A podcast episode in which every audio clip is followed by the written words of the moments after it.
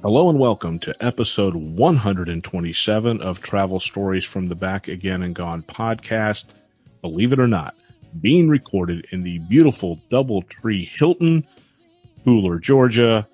This week it's part two of So You Want to Be a Road Warrior? Thanks for listening.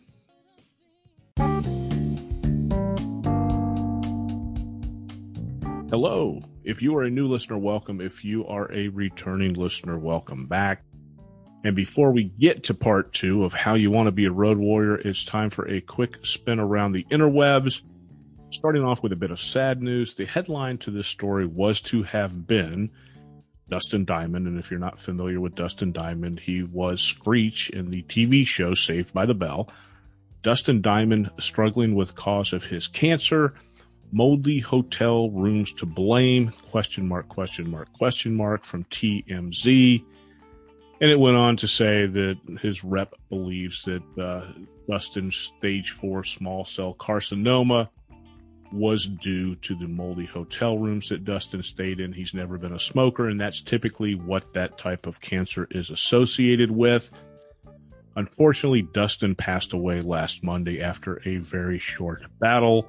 And you know what? Cancer seems to hit everyone at some point in their life. For me, about 11 years ago, I was accompanying the CEO to her dermatologist appointment as a follow up to her skin cancer. Side note if you live in Florida, a good dermatologist is as important, if not more important, than having a good mechanic. So as the dermo is giving her the once over, he looks over at me and says something along the lines of, well, at least you don't have, and he threw in some dermatologist medical term like he does pointing at me. And I, so of course I replied with, well, if I'm getting dragged into this, I need a once over as well for free. And he did. He looked me over. And of course, as most dermatologists do, they ended up scraping or finding something and cut it off me send it off to the lab. A few days later, they call me back into the office, and I have left arm melanoma stage three. No idea, didn't feel a thing, wouldn't have ever known had I not gone into the room with my wife. Two weeks later, I'm in the hospital getting this stuff cut out of my arm, and at the time, they injected me with some nuclear medicine and found that it had spread to a lymph node, pulled the lymph node as well. So, several hours later, I wake up after some of the best sleep of my life. I look down and my arm has about 10 pounds of bandages on it. And with most hospital policies, you have to go to the bathroom before they give you your get out of jail free card. So while I'm in the bathroom, I look down and my thighs are shaved, pasty white and shiny. Eight hours earlier, when I got there, I had hairy thighs. At that moment, not so much go back to my bed. The doc arrives to give me my release. He asked if I have any questions. I said, Yeah. Why the shaved thighs? His response was, Well, due to all of your weight training, we didn't think we'd get your arms sewed back up. So we were close to doing a skin graft off your thigh. I said, Makes sense, but why did you shave both of them? And his response, So they'd match. This next one comes to us from CNN, and I really don't understand this, but U.S. airport screeners confiscated guns at a record rate in 2020. The article went on to say that U.S. checkpoints are finding guns at more than twice the rate of what they did in 2019. They said they found about 10 firearms per million passengers in 2020 compared to 5 per million passengers in 2019 the agency said that it found 3,257 guns in total last year. And what's crazy is the rate of guns found has grown as the number of people being screened at checkpoints has dropped. I mean, currently, TSA traffic is less than 40% of what it was a year before.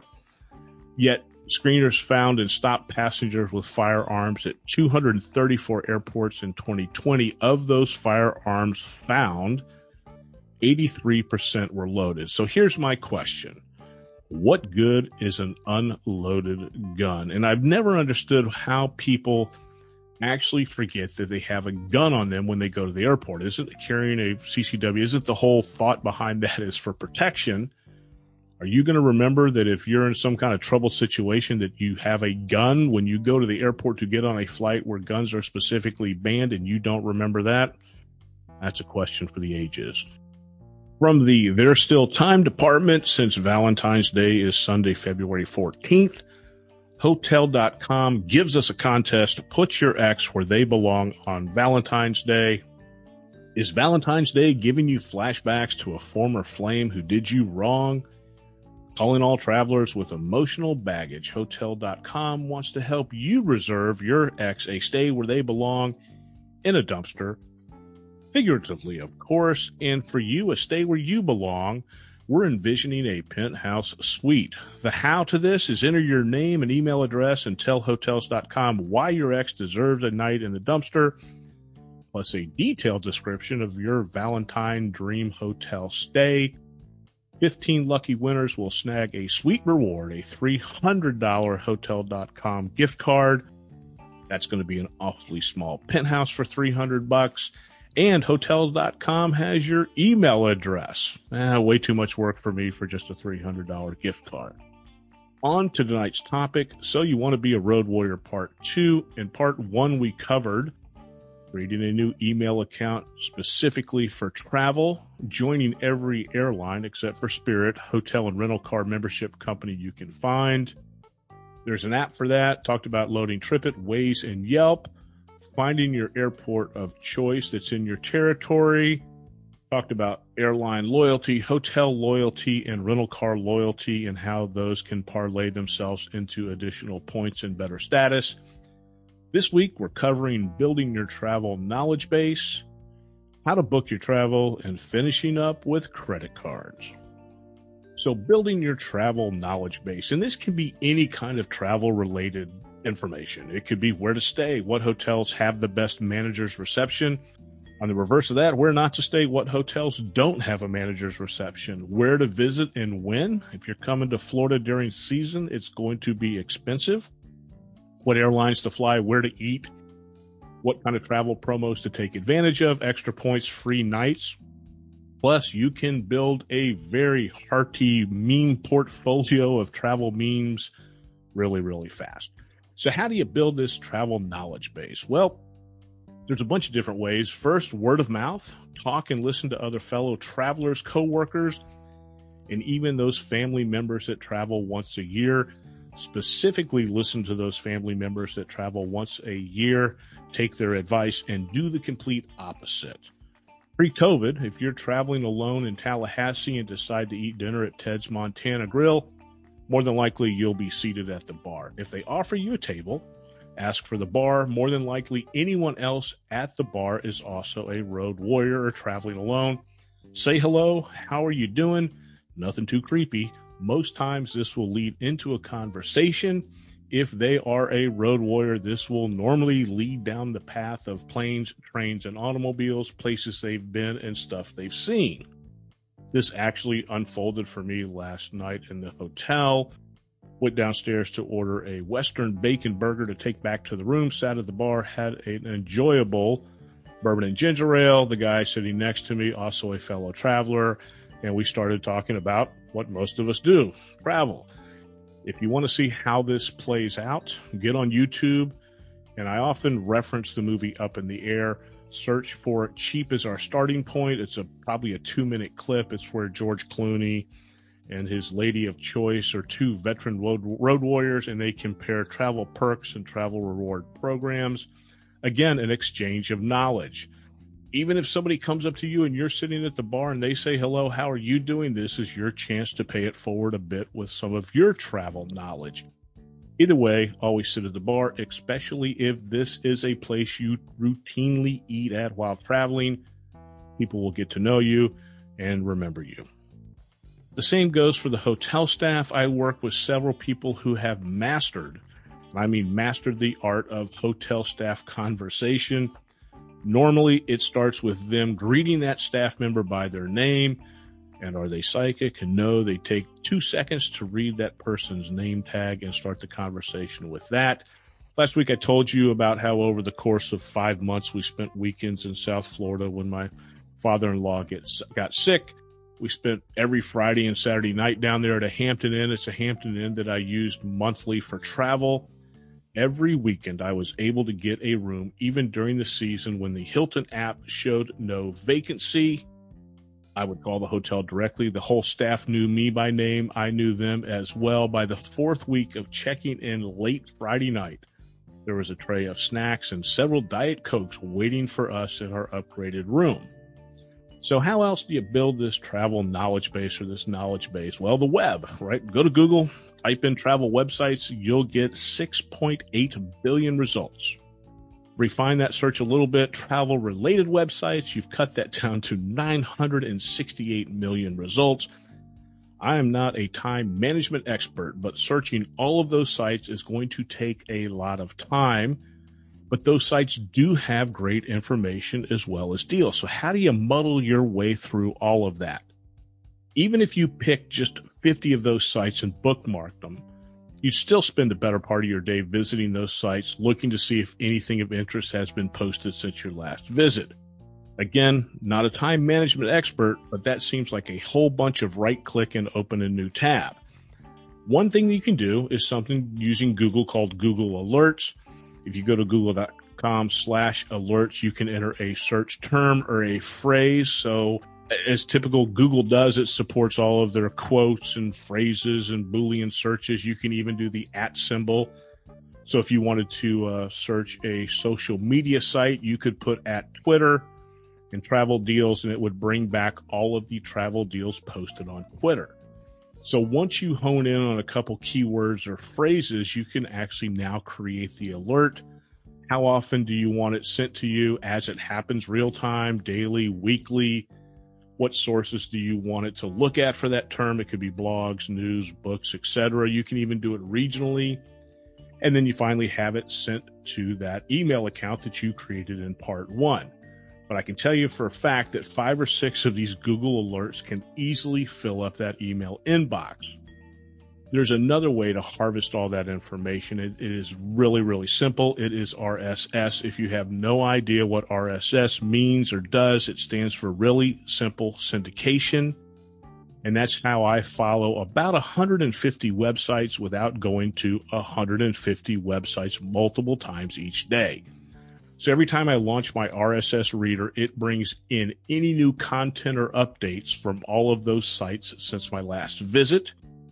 I have mine to display just the headline of the post. So I see things such as the worst five business class meals in the sky or seven reasons to get TSA pre check right now, even during a pandemic. If the headline catches my attention, I can click on the article typically I'll uh, save it for later or save it to pocket re- to read later. Part of my morning routine is to scan the headlines and decide what I want to read. It takes me less than 10 minutes to go through about 150 websites.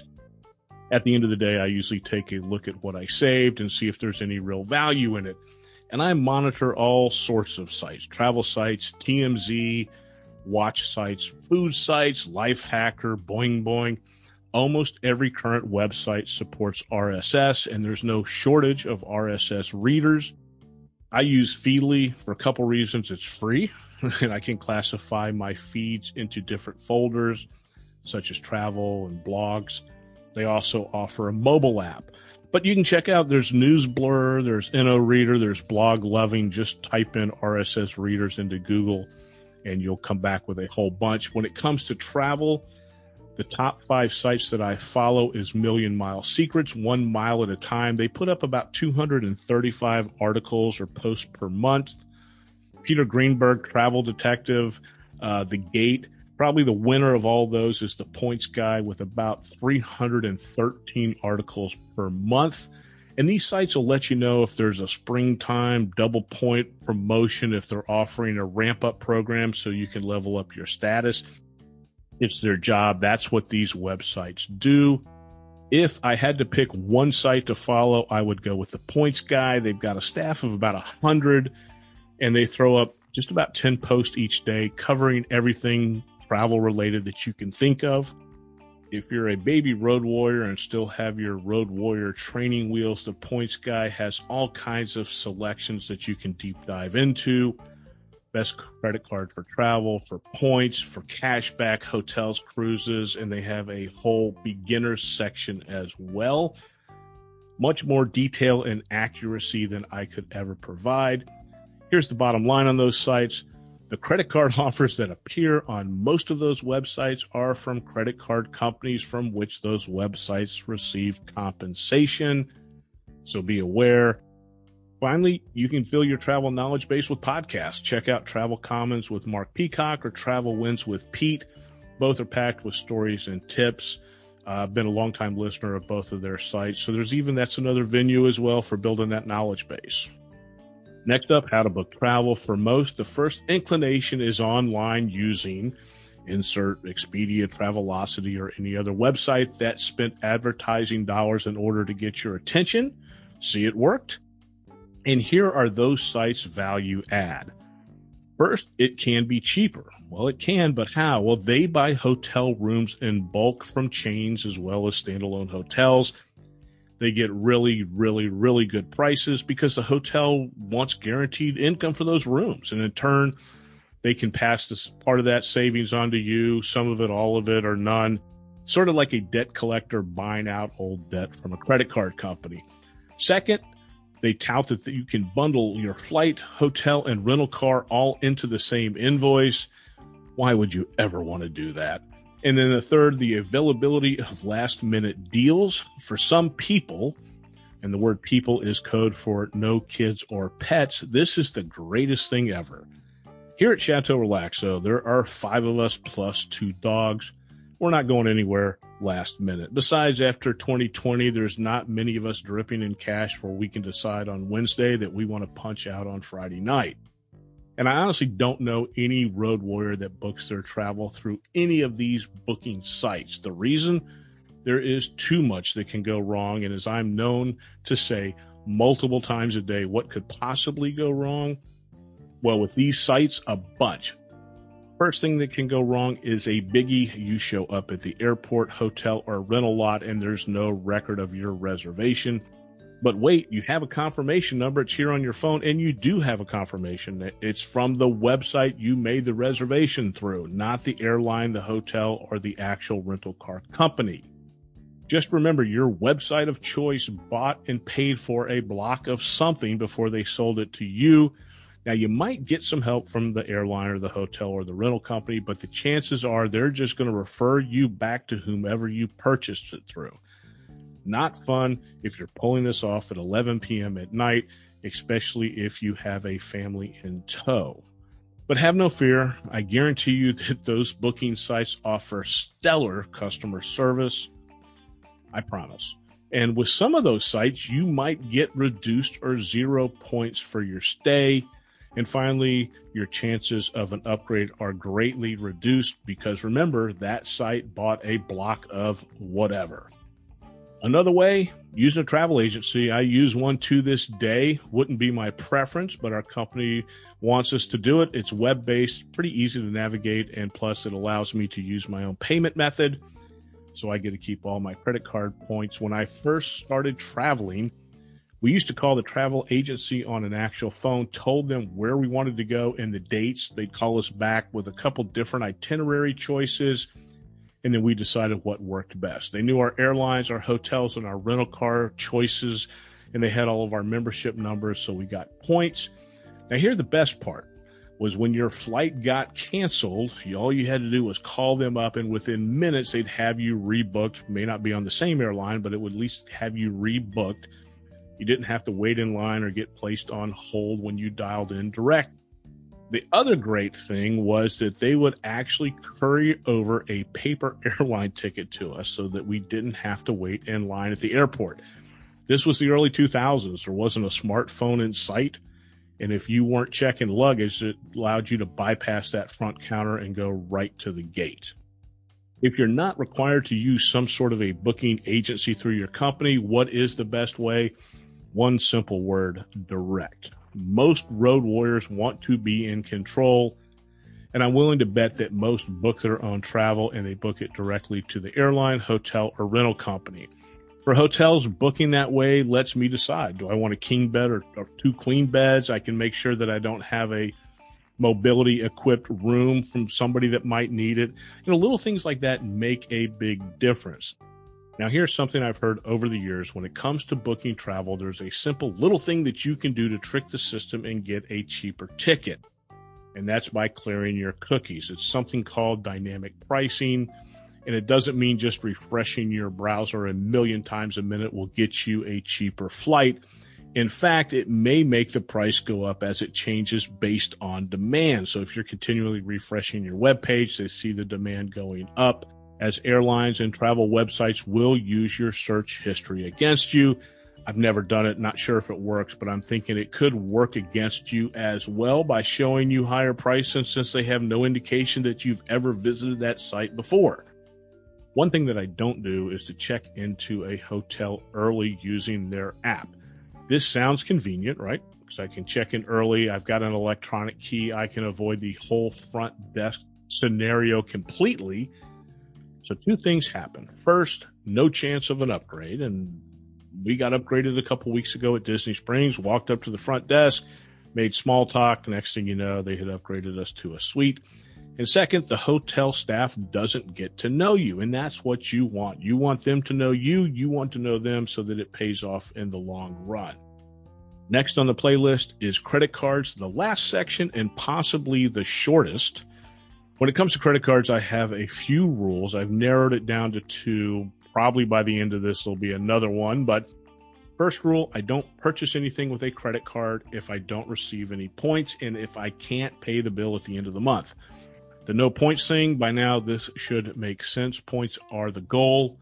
The other one is 99.99% of the time, and we've talked about this before, is the interest rates on these cards is far greater than any points you'll be receiving in return. The credit card company is rolling the dice that you will carry a balance month to month, like over 40% of all households do. The second don't use your debit card for travel. First, no points. And I know some debit cards do give you points, but not at the rate that a credit card will. Plus, with a debit card, it's tough to protest an erroneous charge since it's already been deducted from your account. The second reason to not use a debit card for travel, and this is usually a lesson learned when you're in your early 20s and not even a road warrior Hotels and rental companies will normally put a hold on your checking account for the cost of the room or rental. So you can't use that money to travel with if you check in on a Wednesday and you know you're going to get paid on a Friday, but they they clamp down or put a hold on your account for a few hundred bucks. It's money you can't use to enjoy yourself. And hopefully they do it just for the cost of the rental or the room. But occasionally they will put Wi Fi charges, incidental charges, and taxes so if that's not enough, it still gets better. Those holds can remain on your account for several days and even up to a week or two after you check out, after you've paid your bill in full. Here's my travel credit card strategy get two cards, one for the airlines and one for the hotels, preferably the airline and hotel that you chose to be brand loyal with in part one all of your flights go on the airline branded card because most of the times you will at least get double points. And the same goes for the hotel branded card. I've talked about it multiple times. My Hilton card gives me 12 points for every dollar that I spend. Last night, I went down and had the wonderful Hilton Weston Garden Bacon Cheeseburger Delight. Used my Hilton card instead of my debit card, and in turn got 12 points for the transaction. When I first started business travel, I used my American Express card. I'm not sure what color it was, but every week I was staying at a Holiday Inn one week, a La Quinta the next. I really was just bouncing around between hotels. A few years into my career, I ended up meeting and traveling with Chris Brown. He saw how I was traveling and laughed and laughed a lot. He was a Marriott guy. And since I had no brand loyalty, he decided that I would become a Marriott guy as well, told me to apply for their credit card. A year later, I had accumulated a bunch of Marriott points, and I was, I think, at least Marriott Gold at that time. And I went along this way for a number of years. I swapped out my Marriott card for a Hilton card. I, I don't really remember why, but kept the American Express card, and this worked for a number of years. The Hilton card was for business travel, and the American Express card was for everything else around the house. During this time, we went through the Dave Ramsey program and paid off a bunch of debt. The American Express card was, of course, anti Ramsey, but since it had to be paid off at the end of each month, I made the executive decision to make an exception and kept that card.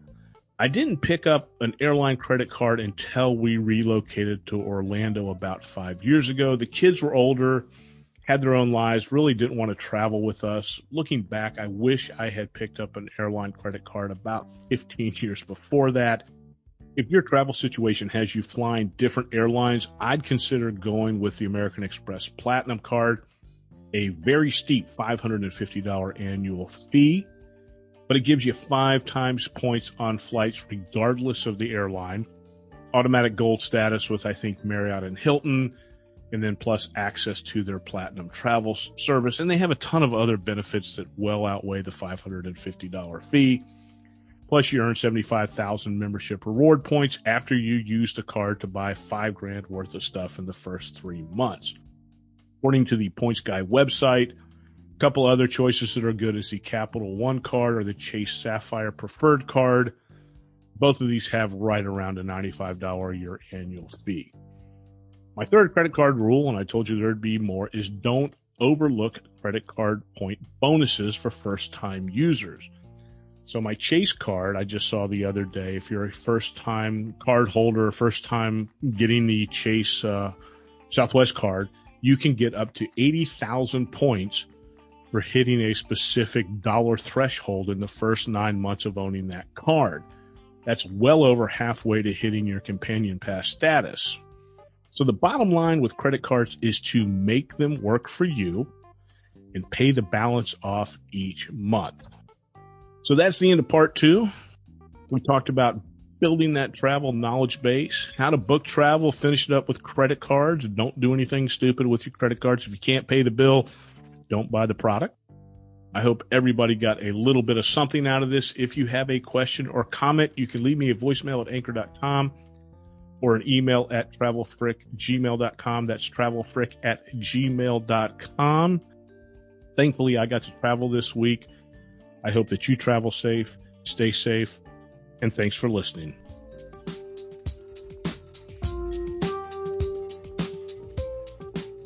Hey, wait a second. Don't go.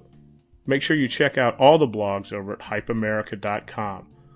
From food to travel to just general life humor, we cover all the topics. Thanks again.